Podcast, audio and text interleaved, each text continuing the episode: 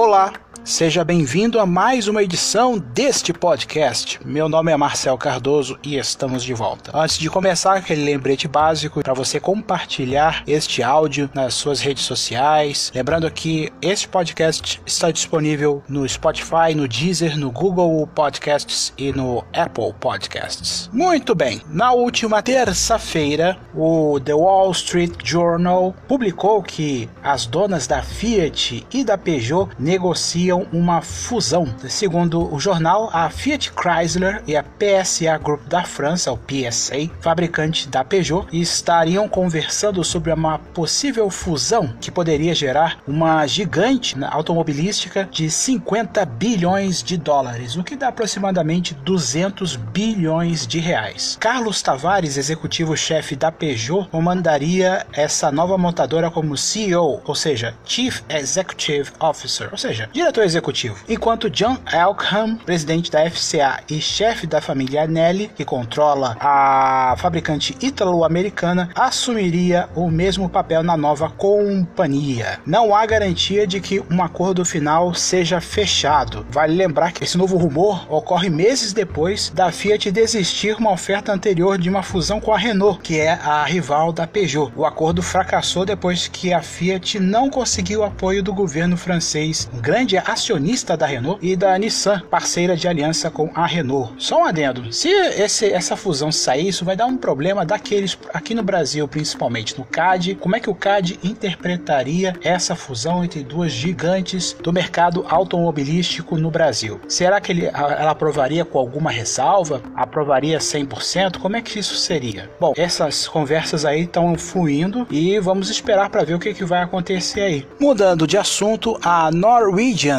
a companhia aérea low cost da Noruega, pode anunciar a encomenda de 40 aeronaves do modelo Sukhoi SSJ-100 as conversações estão bem avançadas. Fontes informaram que a companhia aérea teria já assinado um memorando de entendimento para a aquisição dessas aeronaves. A Norwegian está tentando obter permissão das autoridades russas para voos diretos entre a Europa e a Ásia, passando pela Sibéria. O modelo Sukhoi SSJ-100 está tendo uma certa rejeição por clientes estrangeiros. A aeronave é operada majoritariamente é, na Rússia e em países aliados. As únicas é, companhias aéreas estrangeiras que estavam interessadas nessa aeronave eram a Interjet do México e a CityJet da Irlanda, mas desistiram do negócio depois de problemas envolvendo os motores da aeronave. Esse ano, a Sukhoi vendeu apenas uma aeronave do modelo SSJ-100. Na semana passada, fontes do governo russo anunciaram que a Air Serbia da Sérvia estava em conversação com a fabricante para comprar algumas aeronaves do modelo SSJ-100. De acordo com o canal russo RBC, a Sukhoi vai inicialmente entregar 10 aeronaves do modelo SSJ-100 para Norwegian Air Argentina, que é a subsidiária da Norwegian na América do Sul. 30 outras aeronaves iriam se juntar à companhia posteriormente. Outra fabricante aí que está causando dúvidas aí no mercado é a Comac, que é a chinesa, também que está em testes até hoje e a gente ainda não sabe se esse modelo vai encontrar compradores. É aguardar para ver.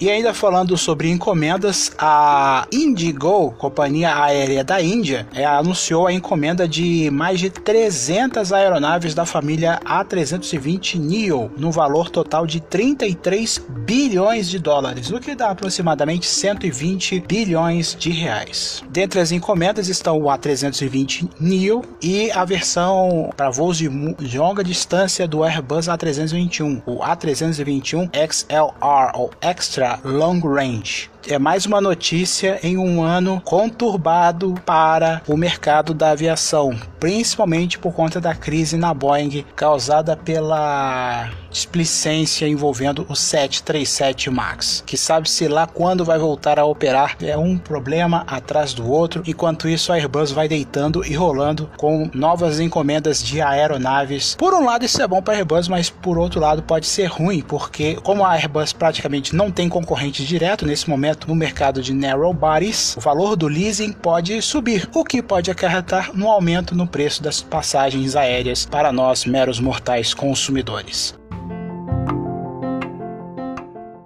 Siga-me nas redes sociais, arroba área do Marcel, no Instagram e no Twitter. Muito obrigado pela sua audiência. Lembre-se de compartilhar este áudio nas suas redes sociais. Estou aqui no Deezer, no Spotify, no Apple Podcasts e no Google Podcasts. Até o próximo episódio.